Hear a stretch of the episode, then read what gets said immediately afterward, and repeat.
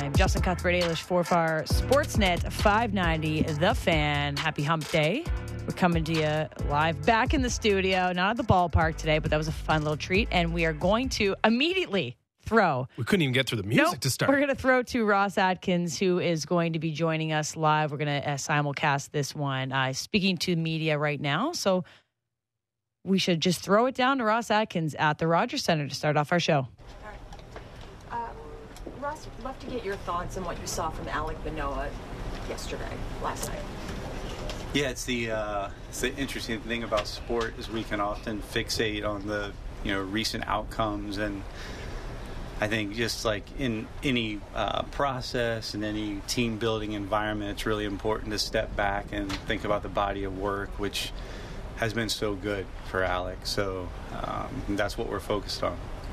Was there anything that you saw yesterday that um, you could take away um, moving forward, uh, given that he had different lineup, obviously, with Detroit, but he had a, a terrific start in Detroit. Mhm. What you saw last night, do you feel like that was the blip and then moving forward you could see more of a positive? Yeah. from what you saw Oh, oh, absolutely. I mean, I, I mean, just thinking about how hard he has worked, um, and and over the course of his entire career, and then making some significant adjustments as he, uh, you know, was back in the minor leagues and working from a development aspect where the competitive environment was pulled back for some time, and um, his commitment to that process, how authentic it was, and then to see.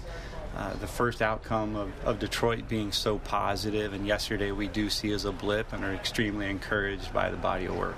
We just saw Hyunjin Ryu uh, head out to the outfield. Um, when the time comes for him to to join your club, um, where are you at as far as having a six-man rotation?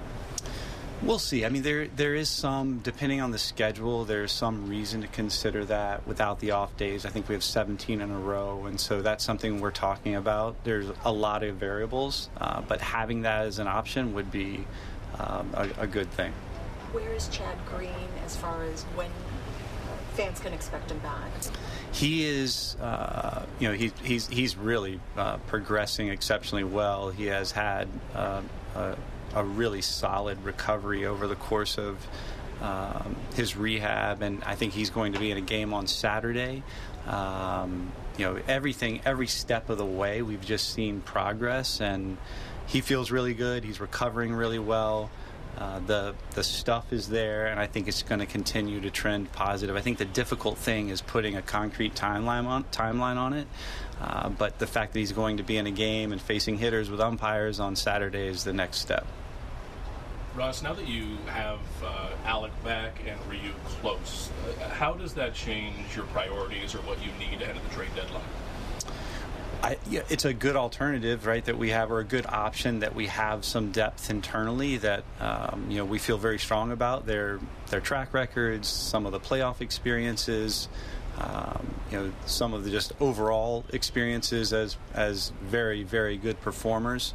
Uh, but we have to, and we're certainly optimistic that we're going to have them as options, but we also have to plan for in the event that we don't. If someone has a setback, uh, performance or injury, but that's the case for everyone. So uh, you can never have enough pitching, as they say. So we have to contingency plan, but having that as a starting point's a, a good place to be. And now that we're fairly close to that deadline, uh, where are your priorities elsewhere? Where do you want to improve this team? It's it's interesting. Our team is we've had such good performances from our position player group. We have uh, across the board. You look at every position and, and feel really good about the contributions we're getting, and you know thinking about how to potentially upgrade.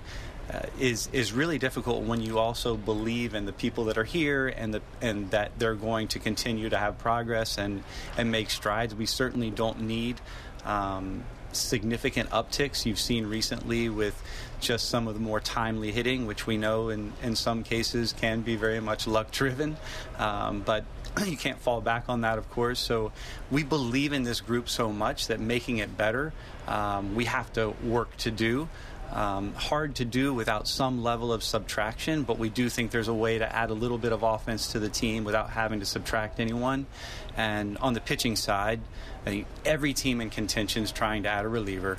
Um, and then every team in contention is trying to add some level of starting pitching depth. So there's different ways to do that. Um, I think we're in a relatively strong position, but we need to work to improve upon it as well. So in terms of like uh, starting pitching that ad, would you characterize your need more as on the depth end, or would you sort of be looking for someone that could be inserted into the rotation like immediately? Yeah, I mean, I think it. I think it obviously depends on the price. So it's it's um, when you start to define depth, then the ability to option someone also becomes exceptionally valuable, and in some cases can be as valuable as that higher end, more rental market. Mm-hmm. Um, so price will be important. What it means, the the state of our rotation closer to the deadline will have some relevance. Um, you know how we're feeling about guys recovering that are new into the fold, like Chad Green and Hyunjin Ryu. Uh, so all of those pieces matter, but we're open to either. You mentioned like every contending team's looking for relief um, pitching. How your perform or how your bullpen has performed. How has that shaped your need? Um, is there a certain type you're looking for, or like how how do you look at it? You know, the we're we're very right-handed, so I think we're not we're not fixated or by any means, uh, you know, uh, even more focused on left-handed. But I think that would be uh, where, from an idealistic standpoint, creating depth there. So creating depth in our left-handed relief um, category, but uh, it's more just who's going to allow us to get the most outs. Um, having some flexibility as you look to add if if if things go exceptionally well for us and um, we are adding Hyunjin Ryu, we are adding Chad Green. We haven't had setbacks. It starts to really get hard to add to that group without some flexibility in the form of an option. But we still have the ability to do it, and that's where you want to be as a winning team. You want to have those really tough decisions where uh, you may have some really good players in AAA. Ross, generally speaking, how would you assess the trade market right now? Is there one position or skill set that's more readily available than the other? Is there one that's particularly scarce? Um, yeah, I mean, it's it. You know, when you're in the the buy mode, it never feels robust. you know, especially as you start to peel back the layers and um, you know look under the hood. It, it you know, you're looking for perfect at this point, and if you are going to strike on perfect, you're going to pay a huge premium.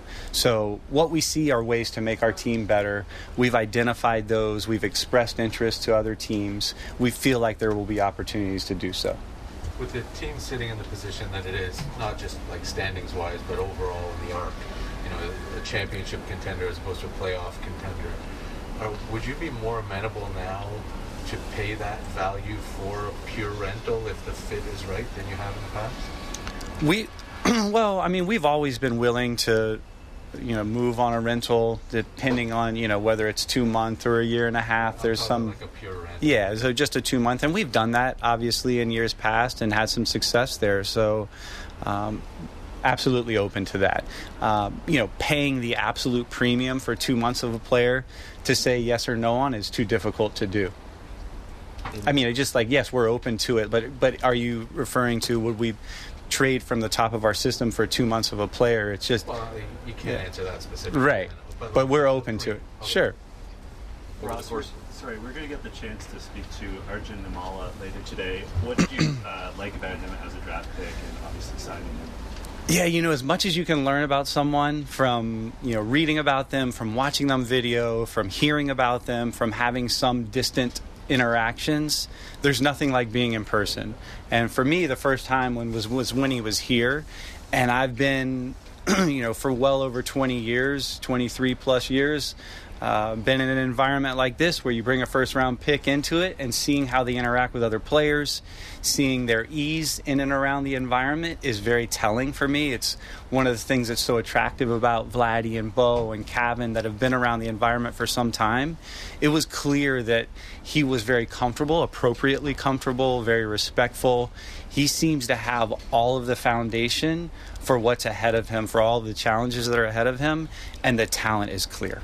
So that was, um, you know, we were as excited as we could be, but then taking another step and having that experience with him here in Toronto was was exceptional for me. Ross, what's unique about his swing? Uh, you know, the high finish that has a little bit of an abruptness to it at the end has some unique nature to it. I think there's some other players like that. I'm not comparing him to these guys, but Julio Rodriguez, Mookie Betts have a little bit of a higher finish with a little bit more of abrupt finish. But um, the most unique thing to me is how quick and powerful it is. In the last few uh, years, you guys have gradually added payroll. Um, is that possible for you guys at this trade deadline to continue adding payroll? Yeah, we've never, we've never, we have had just the from day one, uh, just incredible support, and uh, our job is to make sure that we are um, very responsible with that support. So, Ross, is that a is that a yes? yeah, we we've never, you know, if we have an opportunity that we feel is the appropriate opportunity, we we present it, and you know, we have the agility to be able to have that quick of an interaction. Ross, you guys have had a, a, pretty set roster for most of the years, so your needs aren't maybe as clear as maybe previous years in terms of trade deadline stuff. Does Yeah. that does that make your job harder at this time of year? Does it make your job easier? Like, how do you look at that compared to previous seasons and what you need to get done? Well, I, w- I would definitely say you would rather be in that position where it is quote unquote harder to make your team better. Having said that, we realize we need to do so. You know, we need to make this team better in any possible way and not just rely on the guys that are here, although we believe in them wholeheartedly. If you look historically, teams that win the World Series have made additions, have tried to fill weight, make their team better any possible way at every juncture um, that you can acquire players. Russ, the recent strong run and, and the way that the division's tightened up a little bit, does that maybe add any incentive to, to, to making additions at the deadline? every every piece of information matters, and the next two weeks matter. Um, and you know we're we've been encouraged by this team all year. The outcomes uh, maybe don't match our excitement or encourage or how encouraged we are. Uh, maybe uh, I don't want to speak for fans that might be similar, um, but we believe in this team, we believe in this group, and we want to make it better. How much more is the division back in play from what you've seen over the last two or three weeks? Well, I, I mean, I think you could look, you know, statistically at that. I think we we benefit from our schedule, you know, albeit not easy. It, it will never be easy in the AL East with a lot of AL East ahead of us. Uh, but we had a rough run at the start with a lot of games on the road. We're going to be home a ton. Very much looking forward to that, and and and feel like that is realistic. Now, it's not going to come without some exceptional things coming together individually and uh, collectively. In terms of adding offense, um, is there a position, um, handedness, skill set that would fit this team? Not, I mean, not really. Like right now, as we're constructed, we are, um, you know, better better suited for a right-handed bat, but we are open to any way that we can make our team better.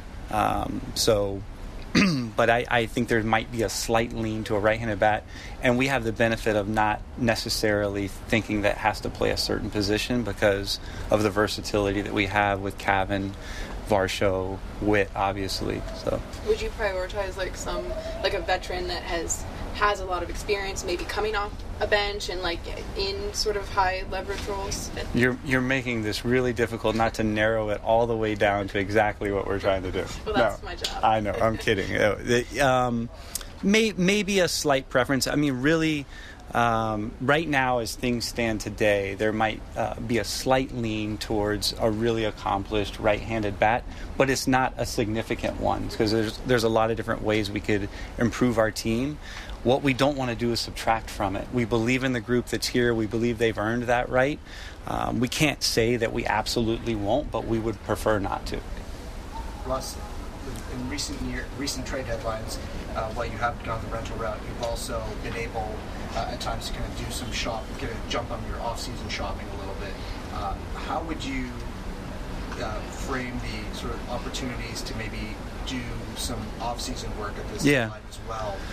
relative to other years? Yeah, that that that would be great. Uh, the the challenge now is we don't have the holes, so we don't. You know, we we have really really good players at every position, and you know some of them um, maybe not be performing to their levels, but there's not a position where we're looking and saying we really need to fill that void. So that makes it more challenging Um, you could acquire a player that comes into an awkward situation and maybe has more runway after the fact, but that's not our focus right now. But I wouldn't eliminate that from happening.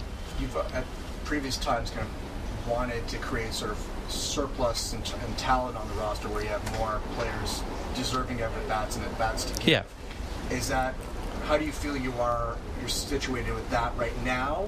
And then how does that impact how you want to add some? Yeah, I mean, every night having whether it's Jano or Kirk, um, the potential of SB um, and and Cavan, you know, on, on the bench on any any given night, and having the versatility of of Cavan and Whit and Varsh is a good position to be in, and um, it's not several opportunities. Really seeing it as one for that final push, where there would be uh, potentially not even every day at bats for, depending on how we uh, end up making that move. I just had one non-deadline question, but I wondered your early impression, or somewhat early, I guess, mid-season impressions of the stadium, how it's playing, the dimensions, and how Mhm. that's impacted. If anything's surprised you or any takeaways. Yeah, n- nothing has really surprised me. I think there's, um, you know, we haven't seen really much objectively. We look at every single ball that's hit to see whether it would have played differently in the past, and I'm sure a lot of you have done the same. And nothing has really jumped out. The biggest thing that has jumped out to me is the smiles on faces and fans. Um, you know, enjoying the different experiences, being closer to players, and uh, I think our players feel that as well. Have you felt like it's been more skewing pitcher friendly than hitter friendly? I feel like our early impressions were that it would be Yeah. a little easier to hit here, but I, I mean, I think objectively that has been the case. I think the uh, I'd rather take the case of the whole season. So Uh, uh, one last maybe deadline question. Just you talked about the robustness or lack thereof of the market. Are there a lot of teams that are are saying that we're going to still use these last 10 days before we figure out what mode we're in? Well, e- even you know, we we obviously do this work, and I'm sure you've done it as well. But if you just look and see at all the teams that uh, are statistically in it, are saying that they're in it, and or are saying that they are in somewhat of a wait mode, it's it's over 20 teams that are that are in that category. So I don't expect that to be the case in two weeks. So the the that's why that's one of the reasons that the deadline usually the most action and the the flurry of moves happens just before it.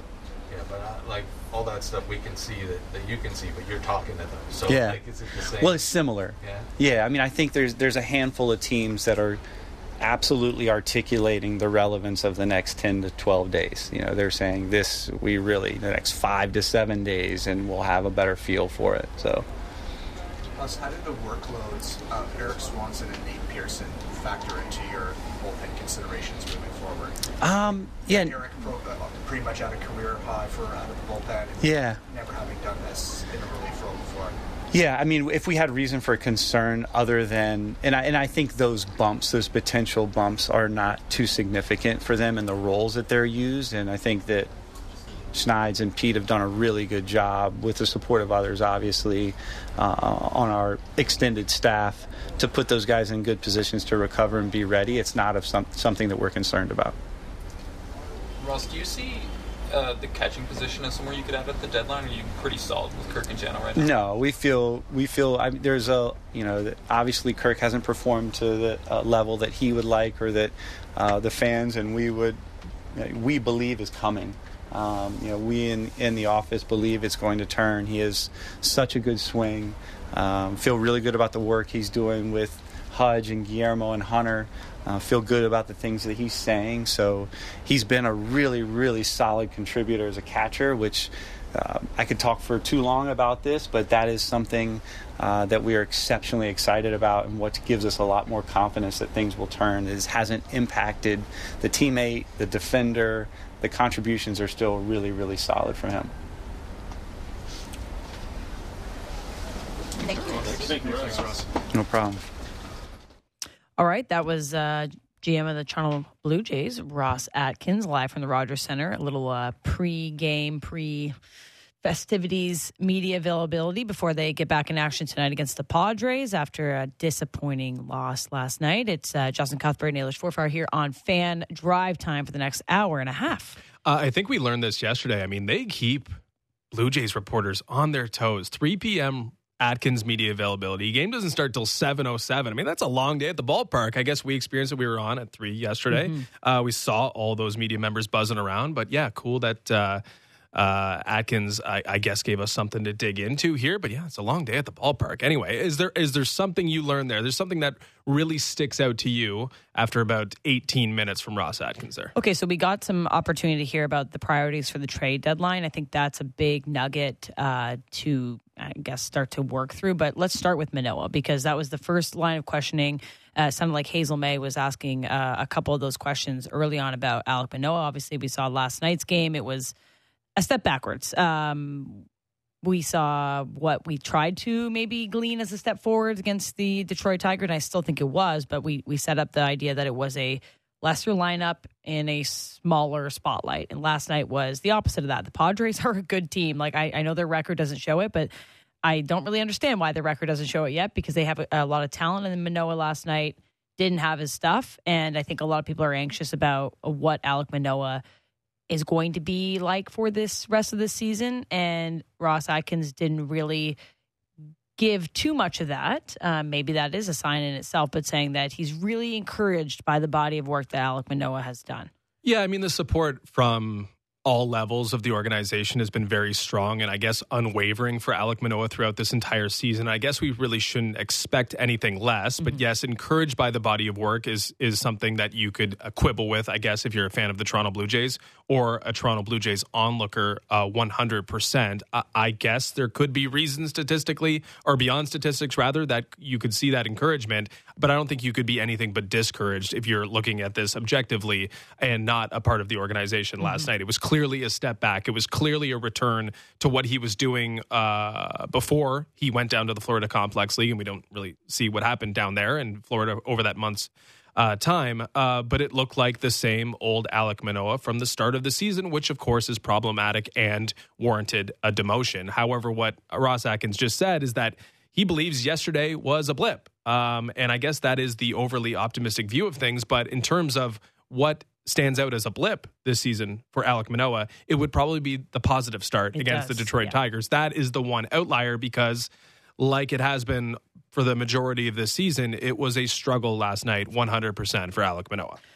Yeah, that's simply stated. Uh, we'll have more time to chat about that. Uh, just to tee up our guests, we'll have Adnan Virk at 4.30, so we'll go into a bit more Alek Manoah. Uh, but Ross Atkins was asked about a six-man rotation. I think that's naturally where we can lead the conversation to because if Alek Manoah is going to stay up, and I believe he probably will, whether you think that's the right decision or not, uh, you will have Hyunjin Ryu joining soon. It seems like he's right around the corner. You have six-man rotation available to you. Ross Atkins said he'll see. You know, we'll see. Depends on the schedule. So not ruling that out fully, but also not uh, encouraging that that will be the plan of action. But there will be some decisions to be made, and it feels like a competition now. It feels like Hyunjin Ryu, Alek Manoah, and Yusei Kikuchi battling it out for some of those starting positions. But if you told me right now you had to pick a playoff roster, I know Hyunjin Ryu is still around the corner, but I don't know my level of confidence of putting Alek Manoah on that right now, right? So I think that a six man rotation could be something we see. He also didn't rule out um, fully looking for that moving forward at the trade deadline, but didn't seem to be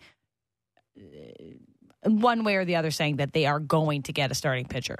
Yeah, d- uh, didn't uh, tip his hand that way like he did with the offense, which we'll get to in a second. But uh, the situation is generally what you want, where competition dictates who actually mm-hmm. pitches, right? Like that's what you want coming into a season. That's what you want in the midst of a season, whatever sport you're playing. You want competition at different positions. And I guess there is competition for the fifth starter's role. I guess there's a possibility for a six starter or a six man rotation. But there are two complete unknowns here. Mm-hmm. I mean, Alek Manoah has not proven himself to.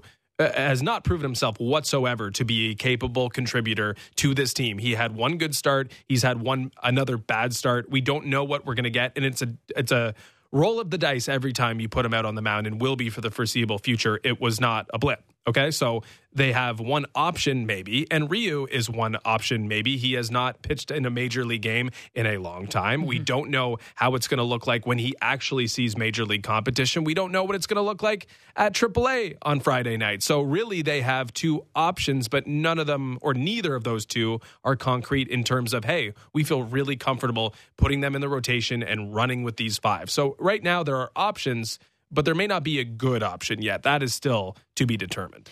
So, in terms of Ross Atkins' answers to some of these questions, um, asked about what to do at the trade deadline. Um, said they have it's good to have options, as you mentioned, depth internally now with Ryu and Manoah and, and Chad Green is progressing well, um, apparently.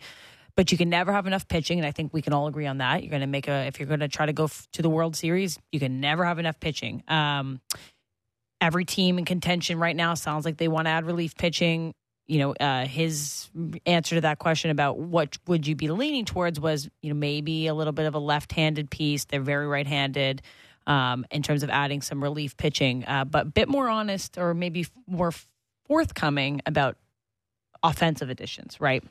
Yeah, I mean he's pretty. I mean, it maybe took a couple questions to pry it out of him, but he did admit to, yeah, we could. Uh, uh, what would be the ideal addition to the offense would be quote a really accomplished right-handed bat that is pretty specific, really accomplished. I guess that is somewhat uh, open to interpretation? Is it someone that's pretty accomplished this season and that they've had a really good I'd take season? it as like an older. Is it player. a veteran who has Yeah. had years of experience being a contributor to maybe a postseason team, maybe a World Series team? I, I think that does leave room for uh, it does room for interpretation, but also wiggle room in that.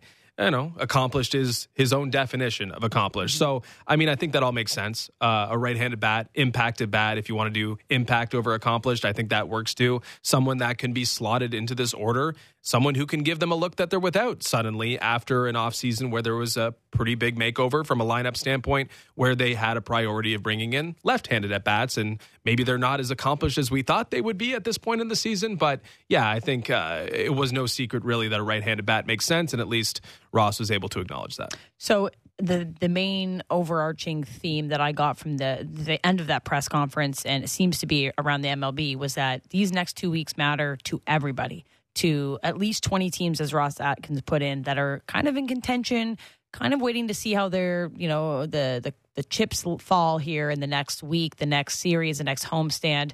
The Blue Jays are in a similar opportunity. Like if they're going to be buyers, and I think we we can agree that they probably will be, um, at least from what we're hearing and where they're at statistically. A lot of other teams are in the same waiting game. Like, what can you do over the next five, to seven to 10 days to put yourself in opportunity that you might be able to pounce on something bigger? Um, what holes you're seeing? Because, you know, I think before Alek Manoah's start yesterday, we were like, oh, maybe you don't need a starting pitcher, right? Like, Maybe may- you have too many starting pitchers. Maybe you have too many. But now, after seeing what Alek Manoah was unable to accomplish last night, I think there's still that in the back of your mind lingering. What are you going to get from him for the rest of this year? If he is a fifth starter, that's fine, but that wasn't what we saw last night. How many more opportunities is he going to get before we see a comfortability that that fans have, that the staff has, that the team has, and putting him in a position where you need to win a game? It is like scheduled losses at this point. And you can't have that when you come down to games where you have 15 games against the AL East to wrap up your season, right? So I think major questions still loom about Alek Manoah and Hyunjin Ryu, of course. So these next five games, these next 10 games for everybody matters. But it really feels like for the Blue Jays, you don't want to have to think we need to get three things at the deadline. We need pitching, we need relief pitching, we need bullpen, and we need a bat. It'd be nice to solidify that you only need one or two and not three, because that's a lot when you don't have a lot of prospects to trade. Yeah, I think it depends. Uh, clearly depends on what we see from Manoah and Ryu over the next couple of weeks here. Like that is. I mean, we're kind of running out of time, First, though. it we are like. running out of time, but first and foremost, I mean, wh- they have to define themselves as best as possible. Right. But then I think you're setting sort of the expectations after that. Are you looking for someone who's going to be impact in the playoffs, or are you looking for someone who's going to get you to the playoffs and do the fifth starter thing, where it's just making sure it's not a scheduled loss every Mm-hmm. fifth day. I, I do think those two things are different, and those two things may be different, uh, majorly different in terms of how attainable they are. To go big game hunting and look for the Stroman type who's going to pitch the second game of a wild card series, yeah, you're probably going to have to outbid a couple teams in order to get that done. But if you're looking for someone that's just going to hold you over, tide you over every fifth day because Manoah and Ryu are not options for you, then maybe it's a little bit more attainable and realistic that you're going to be able to get that person into the fold. Uh, I think everything still is on the table, at least from a pitching standpoint. Of course, the bullpen could always use an arm. I mean, we were talking to Shulman about Nate Pearson yesterday, and then Pearson has a brutal outing- just along with Manoah. Like, I'm not convinced they're talented enough in the bullpen yet. I still think they think could add an arm back really. there. It may have been, but I think it, it, it's, it depends, right? And if you could just get Ryu or Manoah to get you through every fifth day, focus on adding to the bullpen, and focus on that, quote, really accomplished right handed bat, mm-hmm. then it may not matter so much that you don't have Alek Manoah or Hyun-Jin Ryu in a playoff series because you've already got four pitchers that have proven to be very reliable and very good so far into this point this season. Okay, so uh, lots more time to to set up tonight's game uh, to recap last night's kind of disaster, really, in terms of the Blue Jays' performance. We'll have Adnan Virk on at four thirty. We'll have Will Lou joining us at four to talk some more Raptor Summer League recap. Um, he's got some, hopefully, some truths on Siakam because we've been seeing a lot of rumors about Siakam. We want some truths from Will. Uh, we will talk to Luke Fox um, after we take a break because there has been the Samsonov arbitration numbers are now public. Uh, they're a little bit far apart, to say the mm-hmm. least. Um, so, I mean, is that that's kind of the natural way? You want to value yourself higher if you're a, a player, and you want to value yourself long, lower if you're an organization, and then you meet in the middle. So, is that the way things are going to go? What's the holdup with Nylander and Auston Matthews? Um, but I guess last night, yesterday at the ballpark, we need to discuss Justin Cuthbert had his very first loonie dog ever. Yeah, I did, and I got I got like a little beef with uh, Jays Talk Plus today because Keegan Matheson on with Blake, and they're mm-hmm. talking about hey, like what's going on with the numbers here? Like how could the count go up possibly at five fifteen in the afternoon? Well, I know how. Justin Cuthbert and Ailish Forfar having hot dogs five twenty the gates and open, watching the count go up that as we purchased. Really fun. As we purchased the dogs, we saw it go from what nine to, to 10, like, yeah. 11 to 12. We saw. We saw it change because we purchased the hot dogs and we ate the loonie dogs. And I got to say, it was my first. It won't be my last. And you said, and I, I purchased it for you. I, I really splurged. I, that went, out, I very, went out and I said, let me get the tab for this one loonie dog. And you said after you ate it, you know what? I, I, I might go get another one. And I, I was, I was really pretty hungry, though. I was really proud of you in that moment. It meant a lot to share that experience with you. And I'd just like to say thank you for choosing me it came out about 10 minutes after I decided I was a little che- too cheap to eat the media meal. Yeah, we don't need to bring that one up.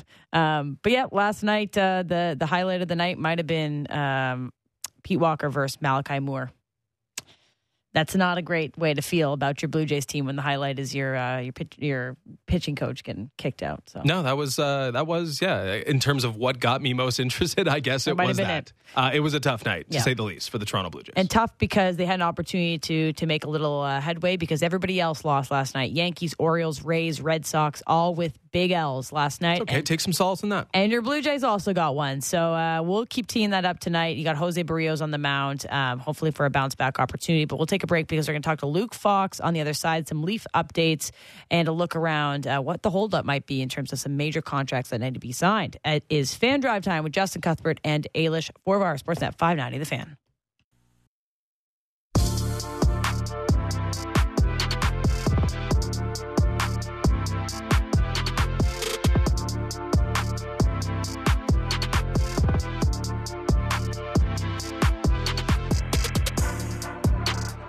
Fan drive time. Ailish Forfar, Justin Cuthbert, Sportsnet 590, The Fan. Blue Jays back tonight. We'll tee that up. We're going to shift a little Leafs, though, because we are waiting for any singular piece of information about your Toronto Maple Leafs, and we might have got something. It felt like a bit of a leafy day. Did it? Got a little leafier than normal. Just a random Wednesday, July 19th felt leafy to you. I love More it. More leafy. It was leafier than, let's say, July 13th. Was. Okay.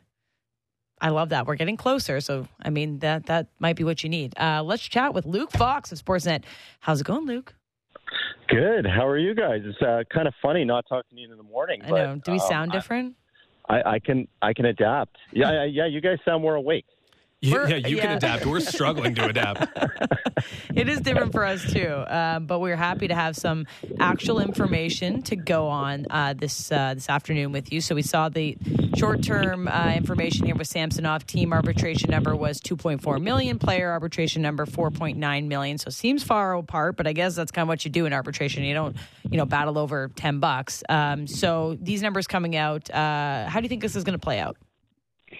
Yeah, I mean, I, I don't think it should be any surprise. I mean, this is kind of the normal uh, par for the course. that the team goes something that's probably quite a bit too low, and the and the player asks for quite a bit too much, and they're going to end up settling in the middle. Um, so the arbitration case is set for Friday, but that doesn't mean they can't still continue to negotiate.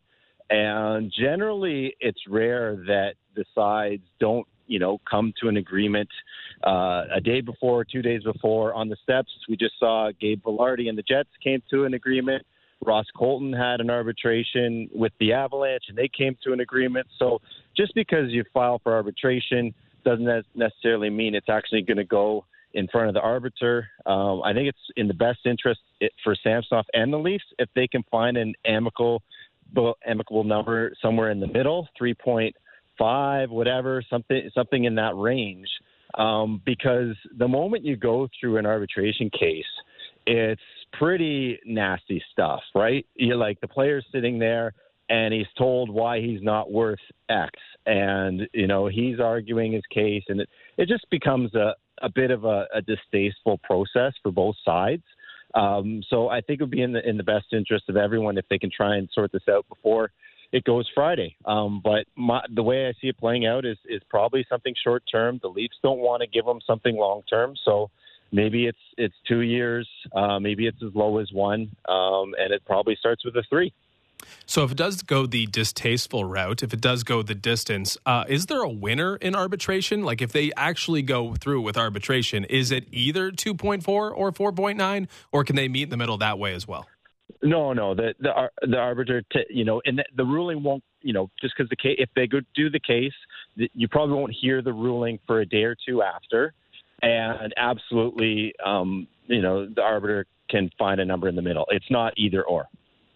Okay, so that's good to know. Um, the other part of this, of course, is Matt Murray. Um, of course, um, going to arbitration with Samsonov opens up maybe the second buyout window. So there, you mentioned how it's beneficial to the Maple Leafs, and that's part of the reason why. Um, but if we set aside Murray for a second, assuming that gets handled, the idea of having Samsonov and Woll for maybe a combined 4.5 million ish, do you think that's like one of the big positives moving forward for the Maple Leafs if they have a goaltending tandem at about that number? Or is there concern there if you're running Samsonov and Woll for such a short? I mean, the short number is a good thing, but if you're running those two goaltenders out there next season, do you have confidence in it? Yeah, you're right. Like, do you have as much confidence as as if you're dressing Vasilevskiy or Ilya Sorokin? You know, or a tandem of, of, of Swayman and Ullmark. No, um, you know, it's it's not one of the elite goaltending tandems in the NHL, um, and you're not paying elite money either. You, but for bang for your buck, I think it's fine, and it's also something that you know you see it play out for for you know half the season, and maybe you need to make a move mid-season. Um, it doesn't necessarily mean that that's going to be your tandem heading into the playoffs, but what I do like is the fact that Joseph Woll has has earned an opportunity, in, in my mind, certainly, to see if he can be uh, number two for a full season. Um, you know, and as far as Samsonov, he's coming off the best season of his career. He he bet on himself, took a, a pay cut from what he was making his final year in Washington, and he turned in a, a really fantastic season. Um, one of the, the better performances um, for for the Leafs in the net minding position in a long time.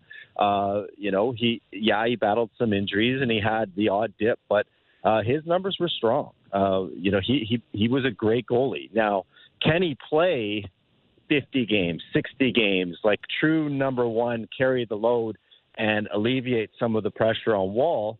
Uh, who is still relatively unproven, although he's shown flashes that he can be an NHL goalie. He's still relatively unproven. I don't know. You know, I don't know if Samsonov's a, a, a 55 start guy. He hasn't he hasn't done that in his career just yet. Um, but what are you going to do? Uh, the the only other option would be to make a major splash and really, you know, sell off pieces and try to get a Juuse Saros or a Connor Hellebuyck. I mean, there are goalies that would give you a lot more confidence, but they're going to cost you. So this is kind of the safe, smart, easy bet for now. Um, and you know, it's something that if it's not working, they can address uh, mid-season via trade.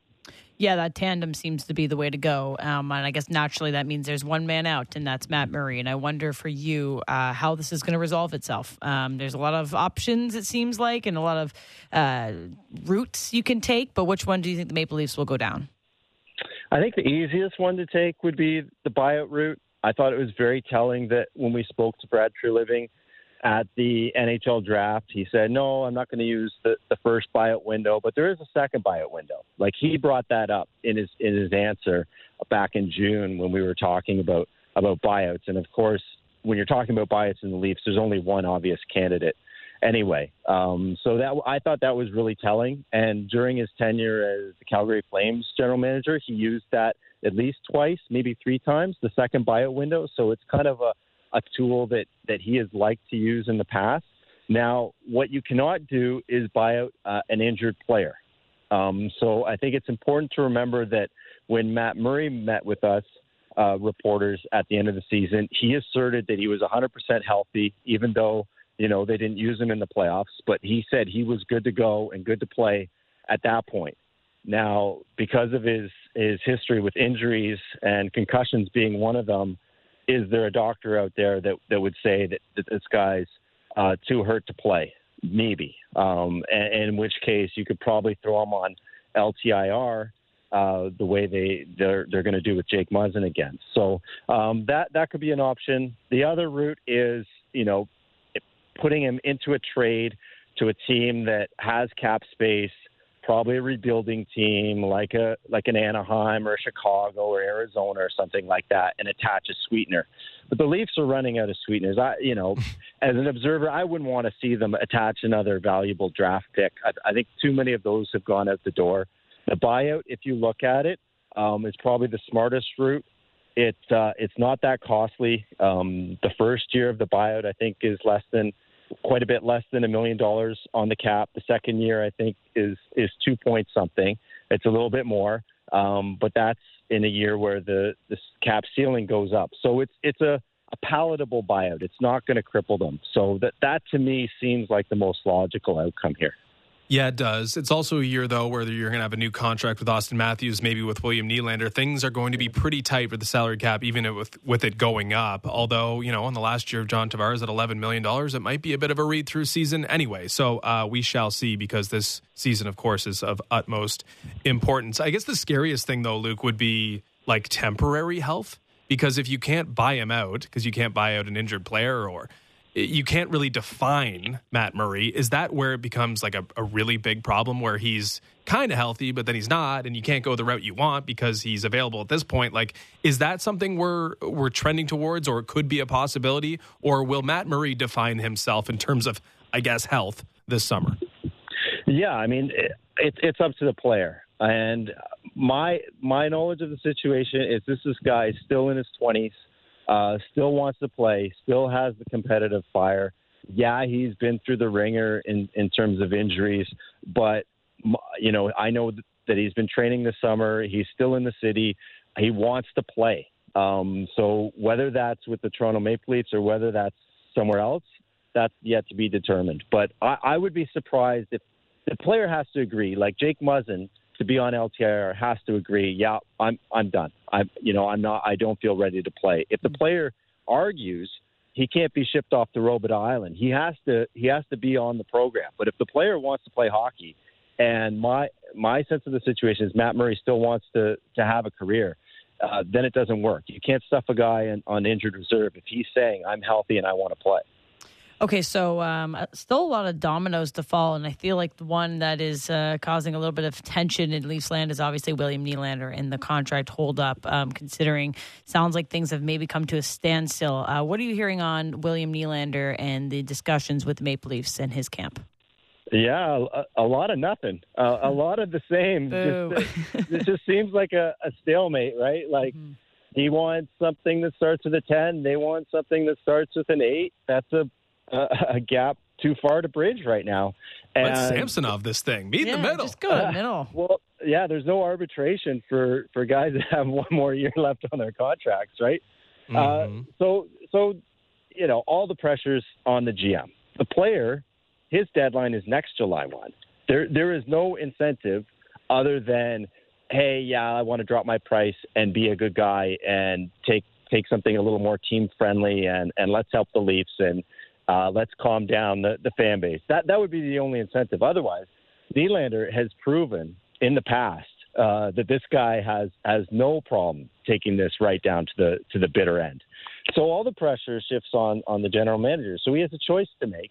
Either he succumbs to the players' wishes and gives them, uh, you know, bumps up the Leafs' offer into what the high nines, something like that, and and try to you know bend that way, or uh, he gives some sort of ultimatum and say, "This is as far as we're going to go, and if you don't meet us here, we're going to have to explore a trade." Or you say, "You know what, William Nylander, one year, six point nine million dollars. We're tight to the cap. There's there's some value there. Let's let's start training camp with the player." Uh, you know, it's like think about it if he wasn't signed and they and they at least signed him to a one year six point nine million dollar deal. That would be some value, just like people are seeing the value in the one year deals for Domi and Bertuzzi. Um, so there is a case to be made for you know just starting the season, letting it play out. The next real pressure point at that point would be the trade deadline. And you know, do you think you have a championship team? Do you want to move this guy before the deadline? Because otherwise, you're you're staring at a summer where it could be Johnny Gaudreau all over again, and you have to imagine that Treliving's experience not only with with Gaudreau, but Gaudreau's agent Lewis Gross, who just happens to be William Nylander's agent, is going to inform his decision making over the next few months when it comes to this player.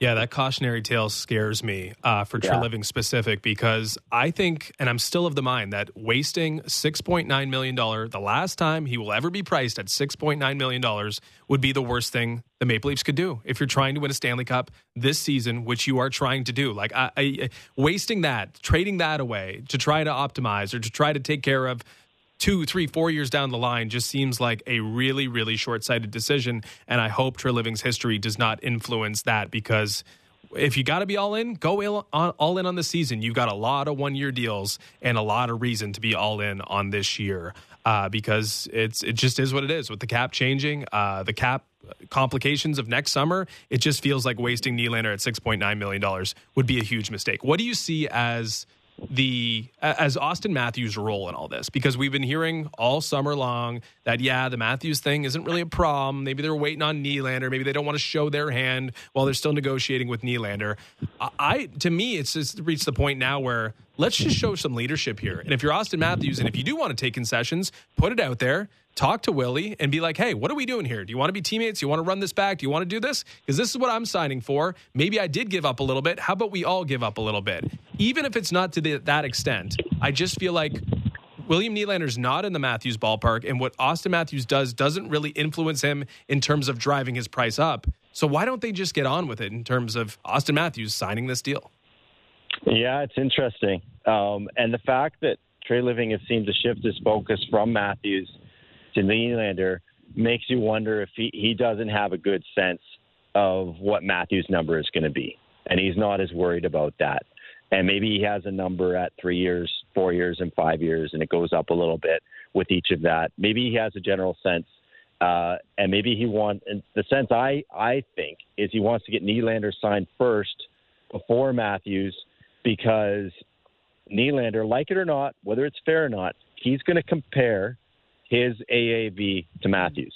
I'm sure he's looked at Marner and Matthews and Tavares and been like, okay, maybe I don't play center. Maybe I, I'm not as good at defensively, and maybe I should be a bit lower those guys, but I shouldn't be four million lower than, than some of those guys. Do you know what I mean? Like, like it or not, he is comparing himself, or maybe it's his agent in his ear, or the people in his ear, but they are comparing themselves to the other Leaf stars.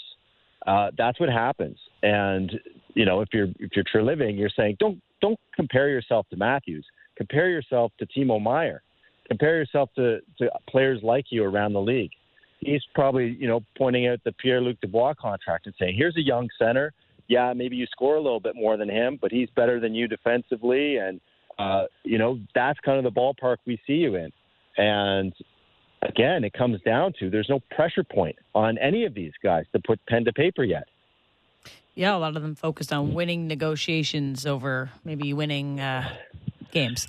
Um, maybe maybe Matthews has called him. We don't know. Like maybe he mm. has talked to him behind the scenes. Yeah. We don't know. That is like, true, but like it's just it's just reached the point now where it's like no one's fooling anyone. Like Matthews is not going to be. They're not going to Matthew's not going to sign a couple days after Nylander and be like, "Wow, we tricked you there, man." like that's not going to happen. Like, that's not the reality. No, they are their own cases, and if Matthews is willing to give something back, it only makes sense to show William Nylander that he's done that. And maybe he isn't, and that's probably and maybe that's, that's just the not. issue, and what we're going to have to move on because this is the last year we're going to see these players play together, or even you know we might be done with that already. So that's that. That is what it is. Uh, we got to run, Luke. Uh, we appreciate okay. the time. Of course, we will catch up with you again before the summer is up. Hopefully, we have something to dig into before that.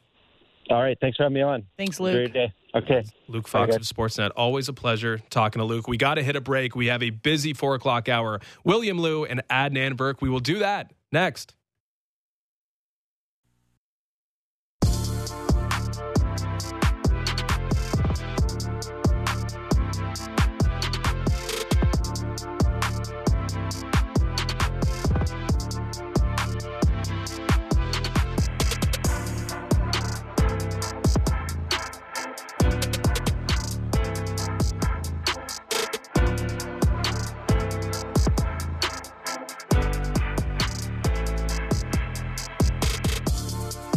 Fan drive time. Justin Cuthbert, Ailish Forfar, Sportsnet 590, the fan. Final hour here. And we don't have to work tomorrow because the Blue Jays play during the day. And I guess that's what happens if uh, you're on drive time and the Blue Jays play at 1 p.m. You just don't work.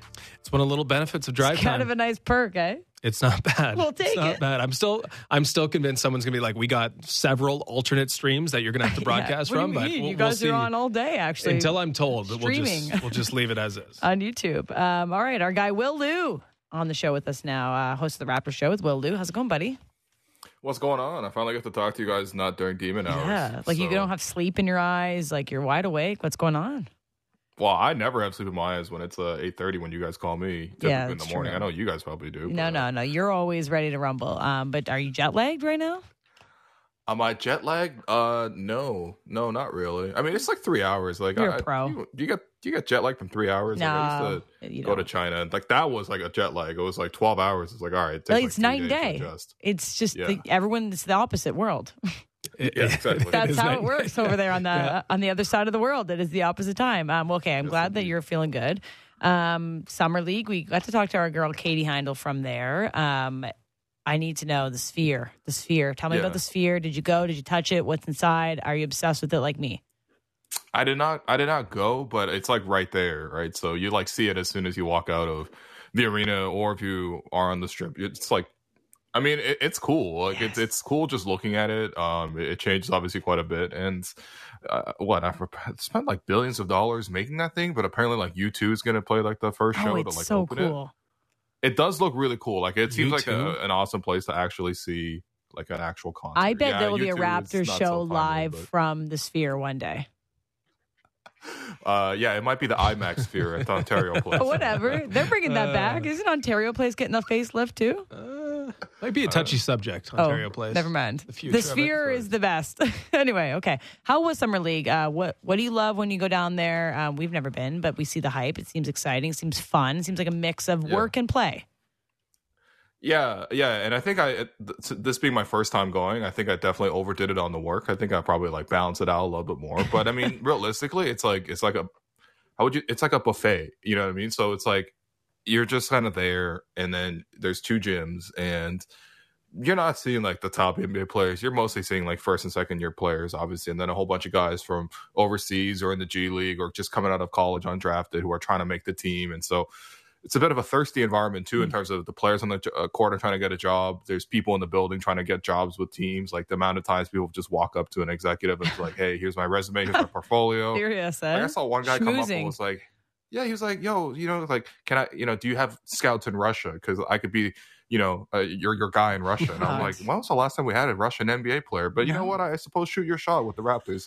Maybe they will draft a Russian guy someday. But like, it's a lot of that. But more in between is just like basketball one gym, basketball another gym, constantly happening, and so it, it's it's definitely a, in terms of a fan experience. I think it's like, yeah, yeah. If you if you ever just wanted to just sit in a gym and watch ten straight hours of basketball, like this mm. is your this is your spot. That's interesting. Like a big networking event, which kind of seems like my nightmare. Uh, I, I, didn't really think yeah. about it that way, but yeah, it's just like if you if you want to meet basketball people, uh, hang around those gyms, and you may be in luck. Uh, you might have been in luck to see Victor Wembanyama at some point, although it seems like uh, part of the storyline with him was, hey, we're going to take it easy with old Wemby. Uh, oh. were you able to see him in action, and what's sort of the spectacle when Wemby is uh, moving around Vegas? Okay, so I was there for game two. That's the game where he had 27 points and 12 rebounds. Game one, obviously, he struggled a lot. I mean, he had a lot of blocks, but I mean, clearly he wasn't really scoring much. But um, yeah, I mean, I, I think with Wemby, the first thing that really strikes you is just like the physique. Like he, tall, he has eh? an eight foot wingspan.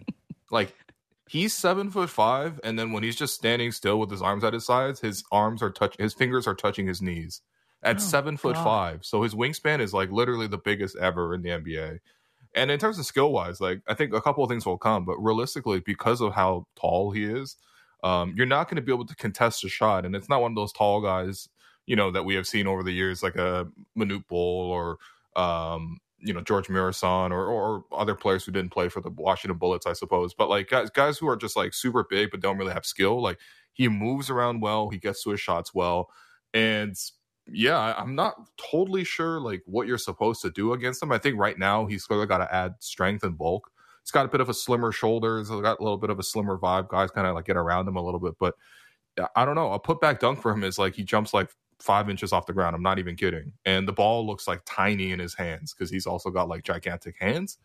Um, so yeah, I mean, I think already he's got to be like must see basketball in terms of just like you know when he is in town, you got to make sure you see him because he's so unique from all the other players, and the skill set will uh, continue to round itself out. I think he's got a pretty good uh, amount of it right now. Defensively, he's clearly going to be like a huge difference. But again, like it, it's a eight foot wingspan. People like it doesn't make sense. It's uh yeah he, he's yeah I mean it's like he could hug like he could like hug like an entire minivan. It feels like it just he's that's a he's that's ridiculous. a visual. You have yeah. to see it's it. A, it's a good skill to have. It'll come in handy at some point. yeah, sure. It's a big basketball skill hugging minivans. Um, all right, so you got some first impressions of uh, them, the Sphere, uh, but how about uh, your Toronto Raptors? Not a great showing mm. at Summer League, but some first opportunities yeah. to see Grady Dick, and um, Nowell, and maybe some other faces. So, uh, what are you gleaning from the newest Raptors?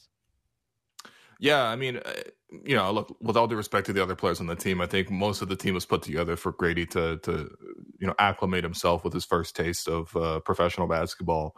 And I thought Grady had lots of good moments. I thought he had lots of bad moments. Um, he didn't shoot the three that well overall, but I think he got clearly got to his shot. Um, he was able to hit a variety of shots, whether that's sort of uh, off the dribble and pulling up in the mid range, or coming off of screens, full speed and, and, and, shooting, or in transition and shooting.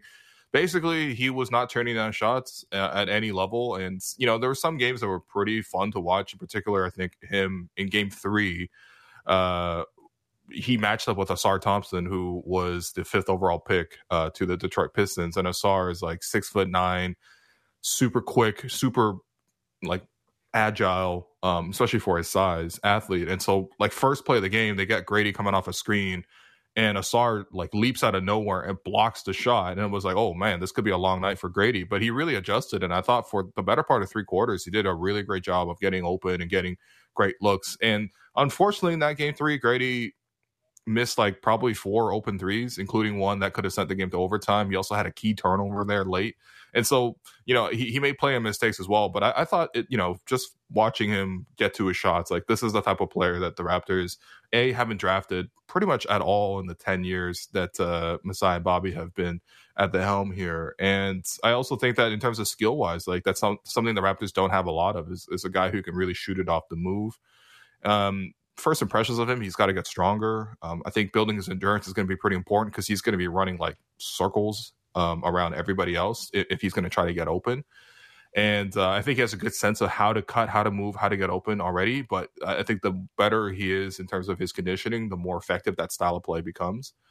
Um, so I thought Grady, I thought Grady showed, you know, pretty much exactly what you wanted to see out of him. I think you probably wanted wanted to see him shoot the ball like at a higher clip overall, but realistically, it's about getting to his shots, and I thought he he did a great job of that.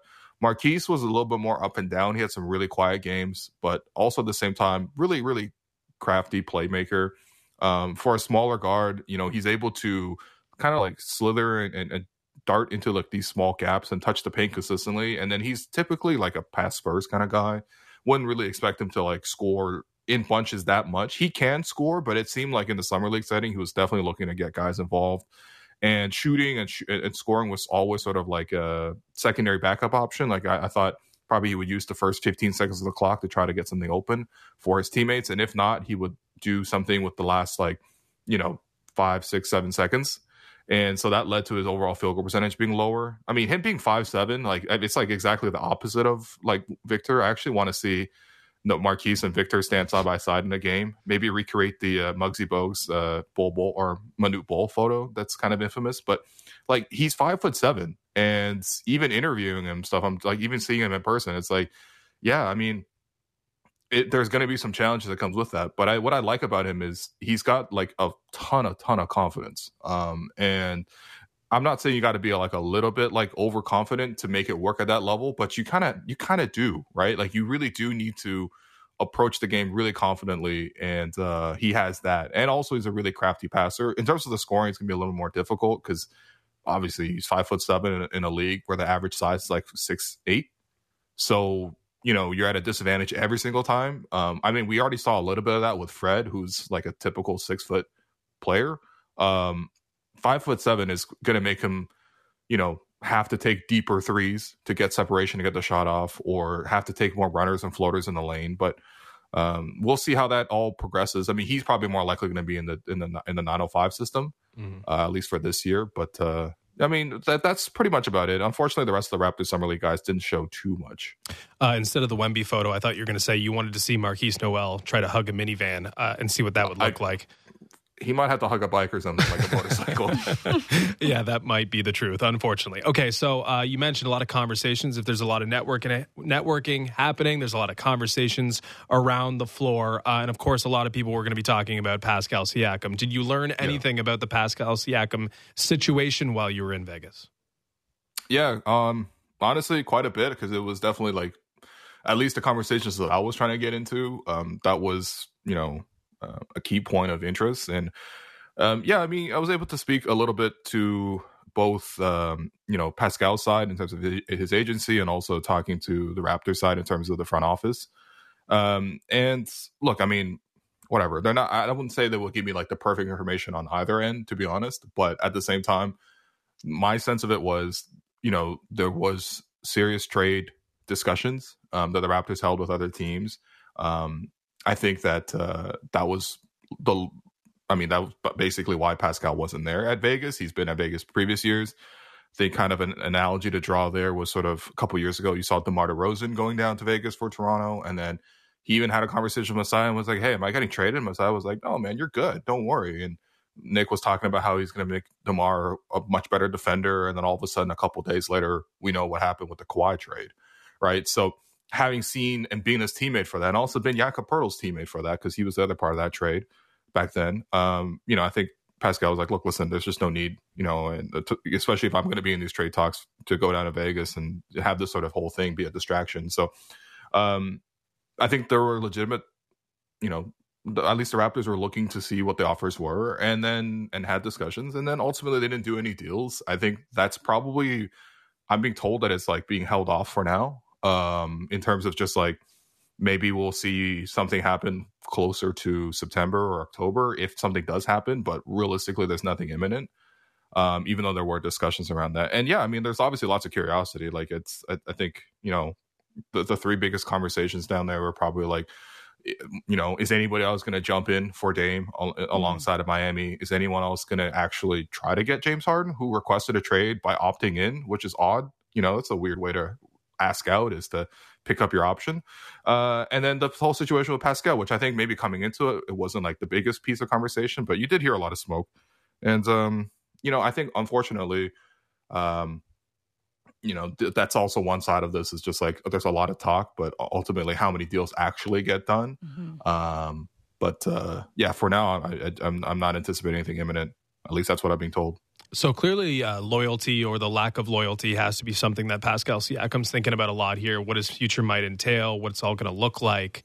I-, I wonder, with that in mind, like he can't be thinking about team first or the Raptors first. He's got to be thinking about himself first right now. So I wonder, in your mind, what do you think's the best thing for him? Because clearly he can do one thing for himself, which is to get all NBA to play at an elite level and earn himself the opportunity to sign a supermax. So if that is the number one priority, because clearly the team has not shown the same loyalty that he's maybe willing to give the Raptors, where do you think, what, like, what situation lends itself best to that? Is it playing for the Raptors and being, I guess, the focal point, even though they might be leaning towards OG and Scottie Barnes and and and the next wave of talent? Or if he did get moved, even if it's just a pit stop, if does that team present the best place for him to put up the sort of numbers where he can get paid the way he wants to get paid in the future?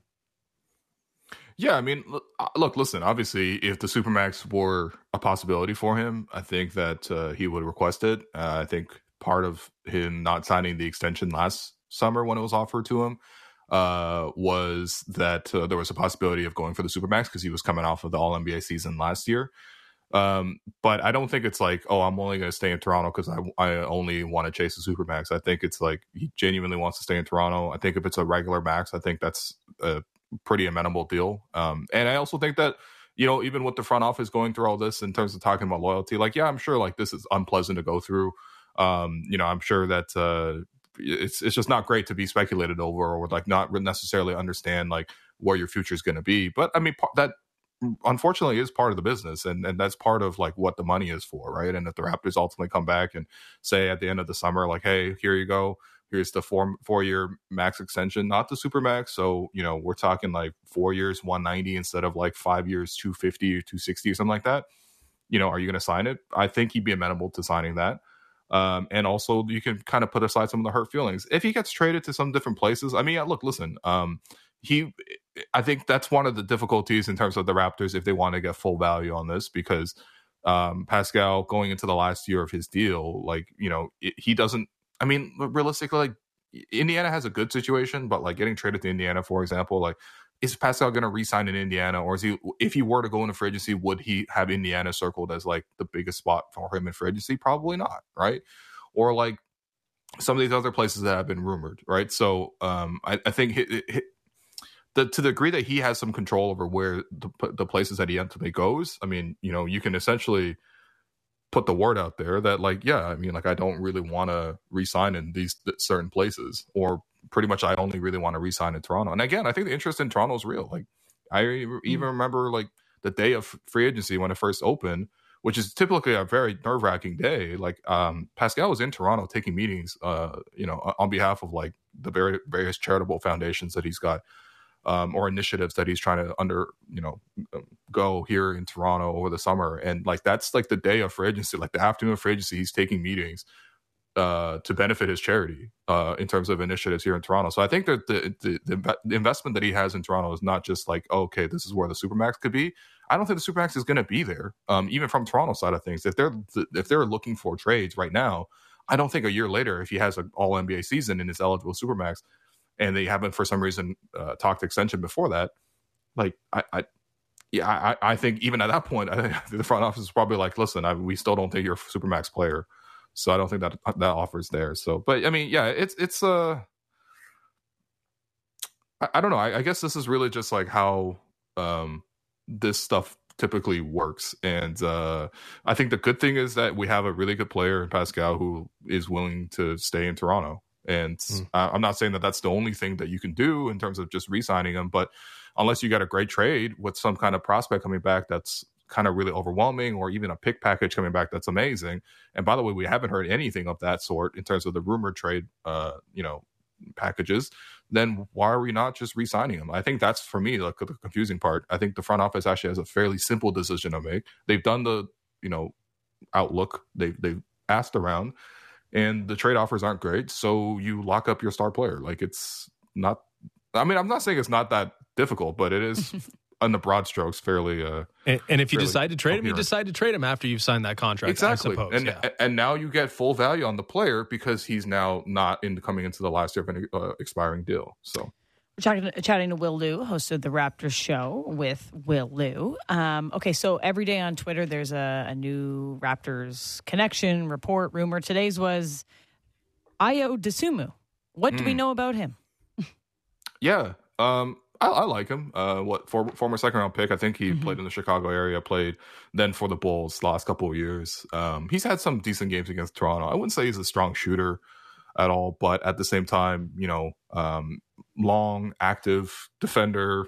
You know, can probably play multiple positions, but primarily, I, I would say, has played as a point guard, as a backup point guard. Like I think for the Raptors, like well he he's I believe restricted um but i mean listen you can sort of work out a sign and trade he obviously the chicago hasn't signed him chicago signed a couple of backup mm-hmm. point guards already um both this year and last year. So yeah i mean if they want to move on from him as a prospect i think toronto would fit pretty nicely for him. I think the one thing is you would like to have more shooting from the guard position but i think he fits a lot of other things that the, the raptors want to do. And and quite frankly there's not a lot of great backup point guard options or even starting point guard options for the raptors currently. So um, bringing more guys with that kind of skill set could really work. I think it would probably have to be a trade, though. I mean, the Raptors only have like minimum uh, contracts to offer, and so I, I, don't think Ayo should take the minimum. And if that's all it takes to keep Ayo, I think Chicago should just keep him. But mm-hmm. yeah, if you can work out some sort of sign and trade, if, if the Bulls like somebody on our on Toronto's roster. Toronto's got a lot of fours. Chicago has a lot of guards. Makes a lot of sense to balance out the roster. Uh, last one for you here, Will. I'm not sure how much Darko overlap you had down there, but of course, it's new coaching staff almost all together. Uh, are there stark contrasts between how things ran or looked with Nick Nurse compared to what this the new vibe is from the coaching staff, at least in what you were able to see at that uh, court they built in a hotel lobby? Yeah, they, they, this is like three years out of the last like four. I think the Raptors have built mm-hmm. a court uh, in, in, a hotel lobby uh, with the pandemic season and then the Tampa season and now um, here in summer league. It's I mean it's fairly unique, honestly. I think I think other teams are probably going to copy that same strategy going forward because it does save a lot of time in terms of having to go to the gym and back and all that kind of stuff when you can literally just go downstairs in the hotel. Um, yeah, I mean it's it's hard to say. I mean, I mean, it seems like Dark was really well liked. Um, you know, there were a lot of people coming up to him and congratulating him.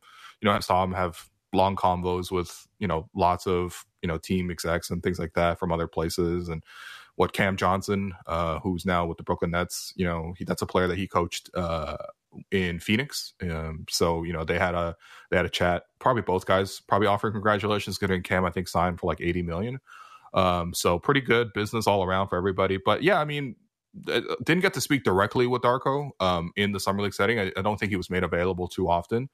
Um, but I got a chance to speak with, with, with you know several members of his staff, and they're pretty excited. I think they, I would say there's like a either like a mandate or like a theme. Uh, let's say maybe if you want to say it's more genuine, but it's just like everyone is a little bit more enthusiastic and um, not necessarily like forward thinking, but also just kind of like, look, you know, like we're we're here, we're going to play through the uh, mistakes, and also we're going to be really positive about it. So that was definitely the biggest vibe I got from uh, what's going to be probably one of his head assistant coaches um, in Pat Delany, um, who actually did the head coaching for the summer league this year. But mm-hmm. yeah, Darko's been around. Darko's been working out with some players as well, directing some of the uh, practices as well during summer league. So it's not like he's like hands off on the situation, but he's around, and um, I think everyone's curious. And I think you know Dennis. I, I spoke to Dennis, Dennis Schroeder um, on the day he got signed, and, and, he had a lot of great things to say about uh, Darko. He even said that, um, you know, with all due respect to Billy Donovan, but when they were in OKC, he said basically Darko was already moving like the head coach in terms mm. of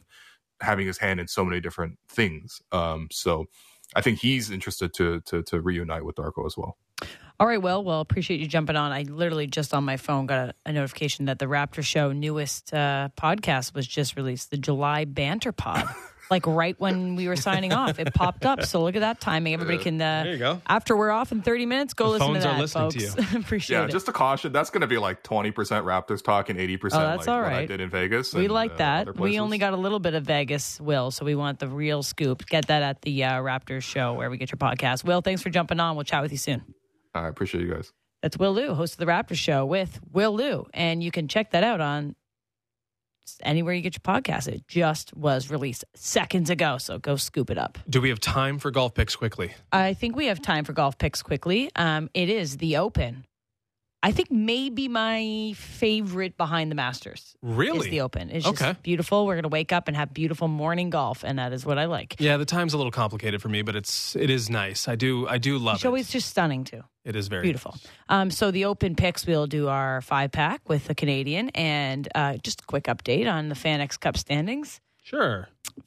Ailish is ahead uh, by a slight 15,250 to Justin's 2,000. So more than thirteen thousand dollars I need to make up here. I need to hit a one thirty to yeah, one. You're struggling, but you don't need to get it all in one. Like Well, just I, I understand that, but now I I'm kind of pot yeah. committed to this strategy where I can't I can't really nibble. it's all good. I'm not going to nibble for the rest of the year and catch you. So let's see if I can hit a long shot. I'm here. on a hot streak. Uh, Rory McIlroy won my pick for last week, so I will kick it off though, and I'm going with someone that I feel the most confident in, and that is young Viktor Hovland. Really? He will be my first selection. I'm very happy I get to get him first because uh, I think that everyone's big on Hovland this uh, time around, and so am I. Okay, uh, that's fair. Uh, I'm going to go and start with 50 to 1, Max Homa.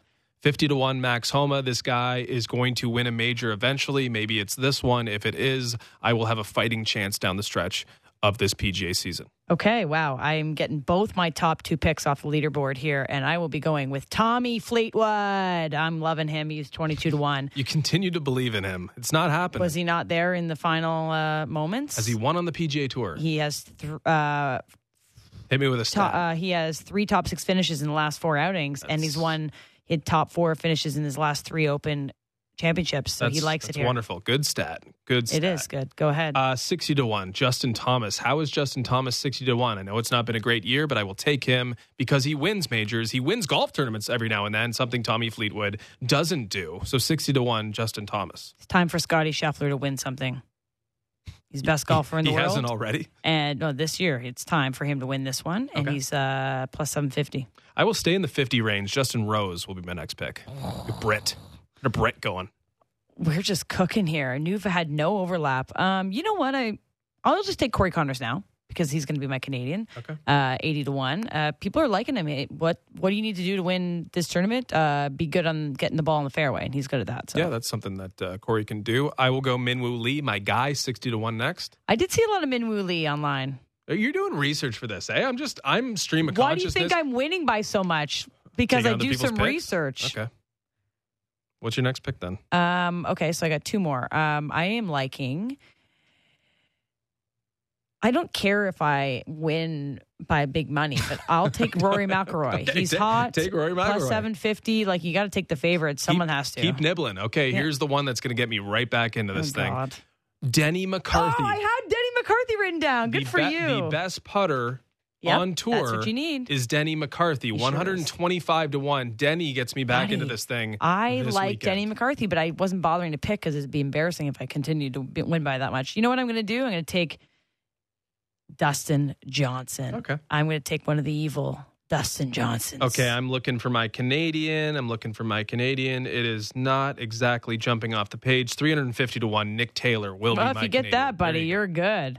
Um, okay, so I got Hovland, Fleetwood, Scheffler, Conners, Rory, and DJ. What a beautiful lineup I have. That is a good lineup. Uh, I got Homa. I got JT Minwoo Lee. I've got Justin Rose. I've got my boy Denny McCarthy. And of course, Nick Taylor. I hope you win something, Justin, because it's getting to Thank you, be uh, I also hope I win something. Okay. We're going to take a break. We got Adnan Virk after the break. Let's talk a little MLB whip around. What do you make of Alek Manoah last night? Yikes. That's next on the fan drive time.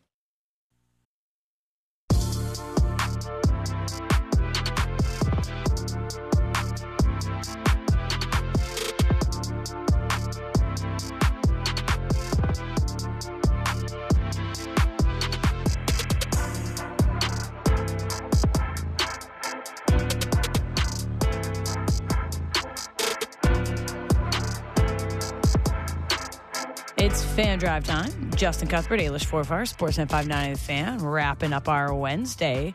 Big day off for the kids tomorrow. Blue Jays at 1 p.m. So, Yeah. yeehaw, we're hitting the links. Hopefully, I might have a injury that might prevent me from playing tomorrow, but we'll We're less than 50% chance. We'll get playing. there. We'll chat about it after. We don't keep Adnan Virk waiting. Our buddy, our two weeks in a row, we get to chat with Adnan Virk, uh, a little afternoon delight. And I hope you want to come on with us in the mornings next week because we're off this sucker soon. How's it going, Adnan? For now, I'm thrilled to be with you guys. Ailish and Justin, a pleasure to reunite. Back to back weeks. Let's keep the mojo going. What a blessing we have uh, to have you on the line to talk a little Alek Manoah. Ooh. Uh, last night, maybe a little bit less of a step forward and maybe a jump backwards. What'd you make of uh, Alek's second start since the uh, demotion to the FCL? Well, it's obviously disappointing, and you look at what happened. And listen, Alek Manoah is a good guy. Everyone knows that. He's great with the media. He's been great with us here at MLB Network. He's great with the fans. He loves the city of Toronto. I interviewed him last year. He was praising not only our city but also our country. But it's been astonishing just how poorly he's pitched this year. And I think that they made the right decision to send him down. Right, take a deep breath. We've seen that before with Roy Halladay. Go all the way down and kind of build yourself back up. But I was really surprised. Ailish and Justin, they got called up so soon. I thought, give him a little bit of time. I said July 20th. He'll come up and do two starts. And then go, okay, do we need another starter or not? Or is he back? And I'm not saying back to being the guy he was a year ago, third in Young voting, but can at least be a number three or number four starter. The three of us know Gausman's the ace. Berrios, three and a half ERA, he's back to being a very good number two. So he can slot in with Bassitt and Kikuchi's been better than expected, and Ryu coming back at some point. Let's go from there. Instead, they call him up, and I got it. What they were doing was, hey, face that toothless Tigers offense.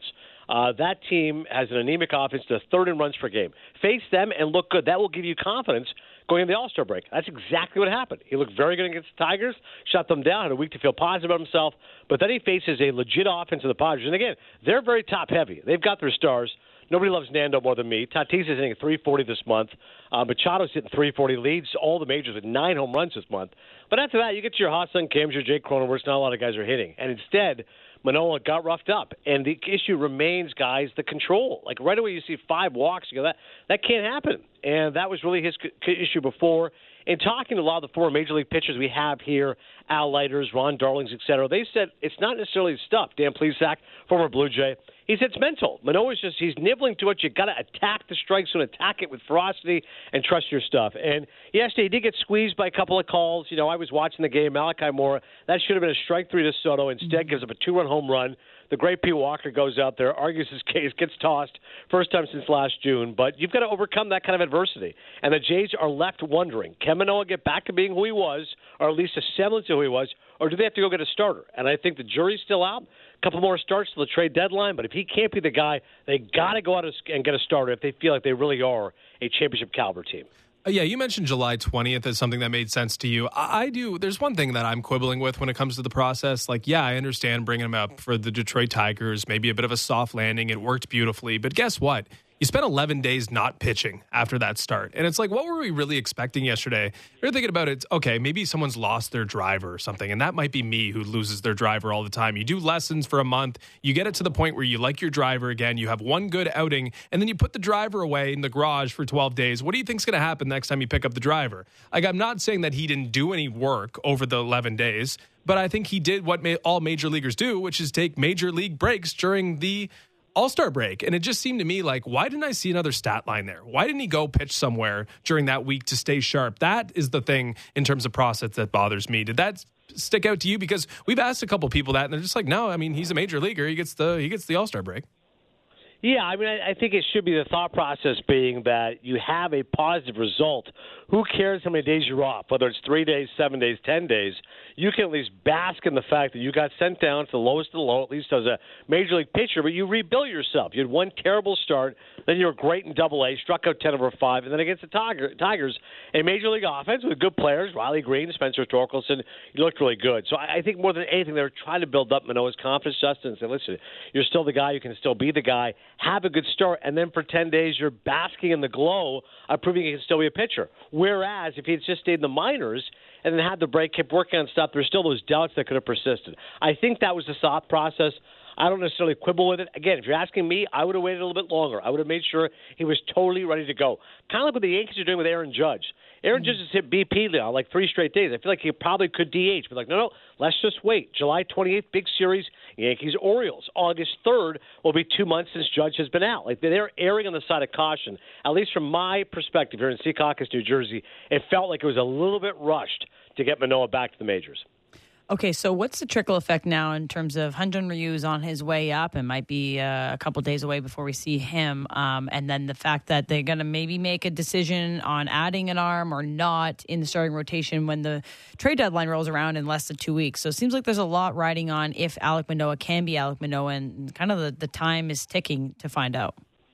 Without question, because if Manoah can be the guy, that that solves so many problems. Like I said, he could be a number four behind mm-hmm. Bassitt as a three, ahead of Kikuchi, and Ryu is now your sixth guy, right? Like, and there's nothing wrong with a six-man rotation, especially for two months of the year. Like late in the year, the Gausmans and the Berrioses can get a little bit tired. So you don't have to keep using a five-man rotation, especially since they've gone four-man rotation with Manoah out of there and had a couple of bullpen games. So nothing wrong with skipping a start or two for your horses if indeed you have six starters that you can ride all the way to the playoffs. But if Manoah proves – and his next start and the start for that that he can't be that guy.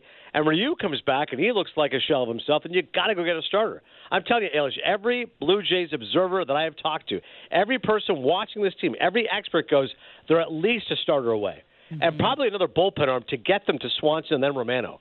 And other than that, the offense looks great. Like, you know, they, they have been inconsistent at times, but nobody doesn't believe that they can't be an elite team. I don't think they were going to catch the Rays, but I also didn't think the Orioles would catch them. And guess what? Right now, the Baltimore Orioles are a half game back of the Rays, who are a 500 team since June 11th. So crazy things can happen. The Jays can get hot and make a run, perhaps towards the division. More than likely, they're a wild card team, but they've got to get another arm, whether it's Manoah, Ryu, or somebody they get on the trade market. Chatting with Adnan Virk, MLB and NHL Network in the Cinephile podcast. You got a Super Bowl of Cinephile uh, work this weekend. I'm sure we'll get to that. Um, so I'm going to ask you a question, and it might change in the next time we ever speak. But the pieces of the Blue Jays, a want, need, and are a luxury. So if you can put one in each of those buckets, need, want, luxury. Uh, so which need are we talking about? This is all trade deadline needs, something that they need. Yeah, so I would say, yeah, I, I would say their need is their starter, no question about it. They need a starter. Whether or not Manoah can be that guy, that remains to be seen. But they need a starter. I think that is critical. I think they want another bullpen arm, as I said, to help out mm. and relieve a little bit of the pressure on Swanson and Romano. By the way, saw Romano at the All Star game in Seattle. Great guy. Actually, you've got to answer the eternal question. Romano versus Romano. I want to see Romano because of Ray Romano, but Dan Shulman, who's a genius, calls you Romano. We just say one Canada, each episode of the show, and then you know, one time we're right, one time we're wrong, whatever. Yeah, exactly. He said in Canada it's Romano, in America it's Romano. I said, well, I'm Canadian, but I'm working in America, so I'm going to stick with Romano. he goes, sure, done. Call me Romano as much as you want. So I think they could use somebody to help out Swanson and Romano. So need what was the third one, Alice? Luxury luxury. Go get another bat. Why not? Who All cares? Right. I mean, I mean, especially sometimes you forget when you look at this lineup the fact that Brandon Belt is a DH. Like he's done some things in this league. You know what I mean? Like their outfield defense is great because of Varsho, Kiermaier, and Springer. Uh, but I go ahead, get one more bat. Why not? A little bit of protection, and it doesn't have to be like an everyday player because they've got so many different guys. But let's be honest, Alejandro Kirk has disappointed as a catcher. Like I thought he'd be a stud, mm-hmm. and in mm-hmm. fact, he's been a bit of a, of a disappointment. Right? They they dealt Moreno to the D-backs, who hasn't hit, but he's tremendous defensively. The guy's got an unbelievable arm for the Diamondbacks. Jansen can fill in here and there, but their offense is at times a little bit worrisome. So go ahead, get one more bat. That's your luxury. I think you need the starting pitching, and my want is one more bullpen arm. There you go. Uh, Ross Atkins ta- uh, spoke to the media at Rogers Center just after three, talked about uh, a potential luxury item, saying a really accomplished right handed bat might be in the future yeah. Uh, for the Blue Jays. So interesting to track that. I'm talking, well, you know, we're okay, we got need, wants, we got luxuries. We need a team. Is there a team that makes sense, an ideal trade partner for the Blue Jays? Is it someone who might just be not involved in any way with the potential Shohei Ohtani sweepstakes? Is there a team that makes sense in terms of a trade partner that has some of the things and would be willing to part with some of the things that the Blue Jays will be looking for. Well, I've been very entertained, Justin, by these Cubs rumors. You know, Marcus Stroman, the Stro Show, returning to Toronto, where he starts so many days at the Rogers Center. I don't see it happening. I don't think Stroman has like any acrimony towards Toronto, but I just don't know if the Jays want to bring him back. Maybe he didn't leave on the best note, but. Mm Stroman's top five in ERA right now. Like the guy has been terrific, and I think the Chicago Cubs, if they're smart, they realize that they should sell because he's got a three-year, seventy-one million dollar contract. He's going to opt out after this year. The Cubs have not exchanged in an extension, so I think that that's a situation where you start to say to yourself, you know what? Maybe Stroman's days are ticking, and he could be a guy. By the way, I was saying to my brother, who's a Cubs fan, you know, five years, a hundred million dollars. He goes, no, he's more than that. He could get thirty million a year. Mm. So forget about whether or not Stroman's your guy long term, but get him now for a couple of months. He's pitched in Toronto. He's been successful. He has confidence. To me, that makes total sense. And by the way, while we're at it trading with the Cubs, let's go ahead and get Cody Bellinger. Bellinger, now I know Ross had mentioned a right handed bat, but Bellinger's a left handed bat. He's back. He's hit 203 over the last three seasons. And all of a sudden this year he's hitting over 300 and he's got his power back. He's back to being a guy who's a former MVP. Like if the Cubs are smart, you know, trade him now. Like, who knows if he starts to fall in the tank? And the Blue Jays go, you know what?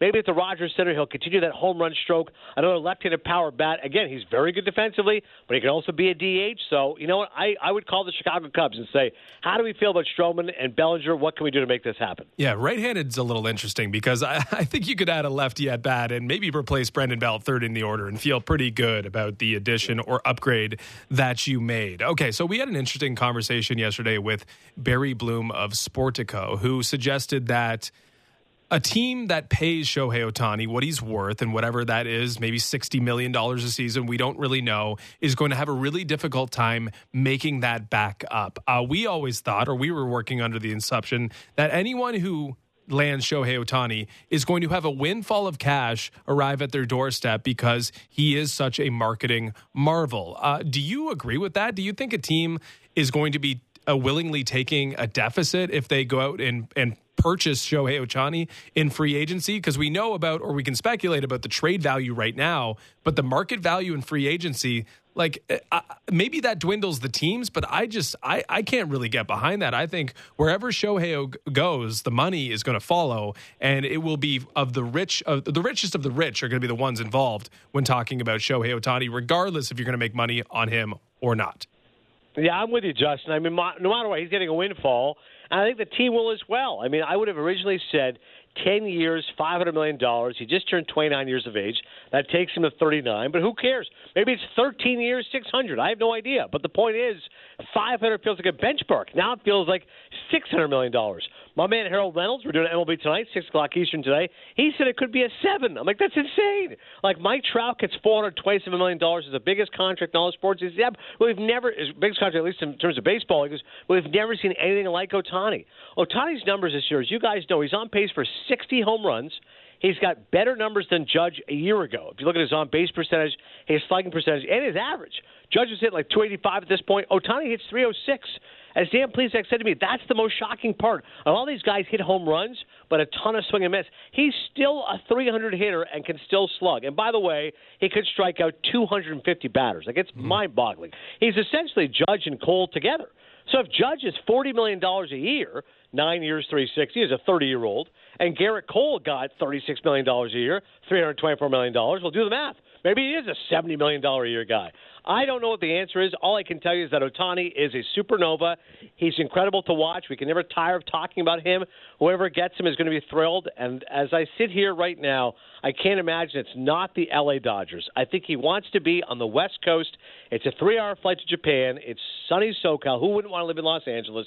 And you go to a team with a winning tradition. The Dodgers win, man. Every year they win the division or they're in the playoffs and they've won a World Series recently and they've got more money than anybody. Like, it's an absolute no brainer. Like, I laugh at these thoughts of maybe Seattle, maybe the Mets, maybe the Yankees. Are you kidding me? Ohtani is going to go to the Dodgers. Why wouldn't you? Give me one reason he wouldn't sign with the Dodgers. Again, proximity to Japan, more money than anybody, a great team, and stars around him. He's got Mookie Betts, our boy Freddie Freeman, Clayton Kershaw, you name it. So I don't know. I don't think the Angels trade him. By the way, I think that Artie Moreno says, you know what? We'll keep him. He'll be an MVP. He'll be one of the greatest Angels ever. One of the greatest mm-hmm. Blue Jays ever. Excuse me. One of the greatest players ever will be an Angel. He'll have won two MVPs as an Angel. I'll take all the revenue from the next two months. I'll take a home run pursuit of trying to take down Aaron Judge's AL home run record. I'll take all that money I'm getting from Japan and he'll just sit tight and say, maybe I can re-sign him. And he won't be able to. He's going to go to the Dodgers, but I don't think he trades him ultimately when it's all said and done. Yeah, that's an interesting perspective because, again, to our conversation yesterday, uh, Barry said that the thing that the Angels, the best business decision for the Angels would just be to hold on to him and to continue to profit while you can on what would be this legendary season. However, I'm going to choose to try to ignore that because I want to see him traded. I want to see what a package may look like. I want to see what Shohei Ohtani would look like this October playing Major League Baseball. And I want to dream about the possibilities that Shohei Ohtani can bring to the table if he is in fact dealt. However, we've got to get to the price and what that could actually look like. So if he is traded, what do you think it will look like? What what it was going to require in return to pry away Shohei Ohtani in the immediate term? Herschel Walker type trade, which you guys sound young, so you know what that means. It'd be like an eight for one, three top ten prospects, I think three everyday players. And Bo Porter, former manager of the Astros, said to me on MLB Network a month ago, and I love this idea. He said, if you're going to trade Ohtani, if you want him, guess what? You also have to take Rendon's contract, which I said is brilliant because money's not the issue here. You're going to trade for Ohtani and then try to sign him for at least $500 million. Well, guess what? Here's another $200 million in the albatross that is Anthony Rendon's contract. Now, I don't think any team is that crazy, but I would love it from the Angels' perspective because all of a sudden now you, you just turn the franchise around. You can get three elite prospects, a few everyday players, and you get out from paying Ohtani potentially fifty million a year, and Rendon, who's just been an absolute disappointment, thirty million dollars a year. Like that to me would be brilliant. So I would think it'd be. Originally, I would have said Justin like two top prospects, two players. I think it's three top prospects, three players, six for one. And if I was Artie Moreno and Perry Minasian, I'd say, guess what? You got to take Rendon too. And I think that would be a trade I would make. What do you think makes more money, uh, Shohei Ohtani or the combination of Oppenheimer and Barbie this weekend? I'll still go with Ohtani. Oh, it's going to be close, though. no, I can't wait. You know, I went to my local theaters ten minutes away here in New Jersey, and I went. I was, you know, you know me. I'm going to go opening mm-hmm. day, but a buddy, old buddy of mine from ESPN, wants to watch it with me because we watched Dunkirk together on IMAX, of mm-hmm. course, the great Christopher Nolan film. So he says, "I'll drive up from Connecticut." I said, "Okay, just for you." Although to be clear, I rather watch movies by myself. I don't have to wait for somebody else. But okay, fine. So I went to the theater. He said, "I can only do it Sunday." I just purchased yesterday. This is five days in advance. A Sunday 6:30 p.m. IMAX show. It was already 70% sold out. I go, this is incredible. And the guy told me, he goes, Friday sold out. Mm-hmm. Most of Saturday sold out. I go, that is incredible. I love that for a three-hour film about a guy who built the atomic bomb. This isn't exactly a Marvel movie. So God bless Christopher Nolan for mm-hmm. getting people back in the theaters. I think he's a brilliant director. Although the other day someone said to me he's never made a bad movie, and I scoffed and said, well, how do you explain Tenet? Because that was not a good movie. But there's no question, The Dark Knight, uh, Dunkirk, Inception, and of course Memento, one of my favorite movies. Mm-hmm. The guy's a brilliant director, and the reviews have been off the charts.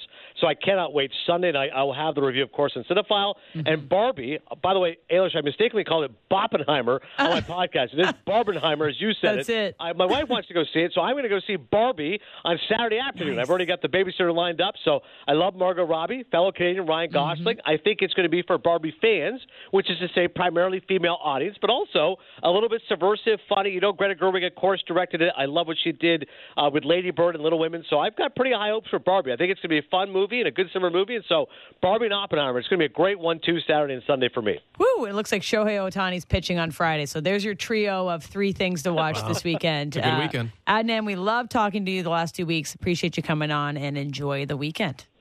All right. Thank you so much, guys. Make some room for me in the morning. Hopefully, we'll talk oh, to you soon. We'd love to. That's Adnan Virk, MLB and we'll be on NHL Network, and the Cinephile podcast, which will have lots of content coming up because it is Barbenheimer is what they're calling it. The debut of these two movies going head to head. So okay, we're gonna be crazy. We're almost at the end here, but I've got the quickest of hypotheticals for oh, you. Oh boy, here we Let's go. say the Blue Jays wanted to involve themselves in what an eight for one type of deal for Shohei Ohtani, the rental. Yes, if the it's rental. if it is Alek Manoah plus Orelvis Martinez plus Ricky Tiedemann plus name your next best five prospects. Do they have five prospects? Are you doing it? Are you doing it? I'm, i would do anything to get Shohei Ohtani, but I don't think that that's even close enough to the price. And Adnan said, like, you need three prospects, three players. Take this ma- well, massive that, No, I laid it out. That was it. That was it. It's not enough. It's not enough. Okay, it may not be enough, but would you do it if that was enough? Who would say no to getting Shohei Ohtani? Well, you're you're the you're a World Series team, right? Are Yeah. you not? If you make that trade, Live a little. I'm, I'm I'm all the way there. Blair Barker coming in after, and I know they listen to this part, so I That's hope they're not fine. embarrassed. They're not- by they're not our gonna talk a Shohei discussions. Ohtani trade? Oh, they better. I'd love course to know they what will. the, the experts think. You're no, you're embarrassed by my suggestion. It's just a I would say yes hypothetical. to anything. I would give up my job and your job for they Shohei. win. They win the World Series if they make that trade. Probably. Who knows? That's why it's got to happen. Who because it knows? is such a ridiculous um, addition to your roster that anyone who actually does it has got to be thinking to themselves they're going to win. Shohei's got to get traded. I need to see it happen. Okay, well, we got about a week and a half till we find out. Uh, we got Jose Berrios, Yu Darvish on the mound tonight. Blair and Barker will take you into the evening to tee up tonight's second game between the Blue Jays and the Padres. That's it for us. We'll be back on Friday on Fan Drive Time.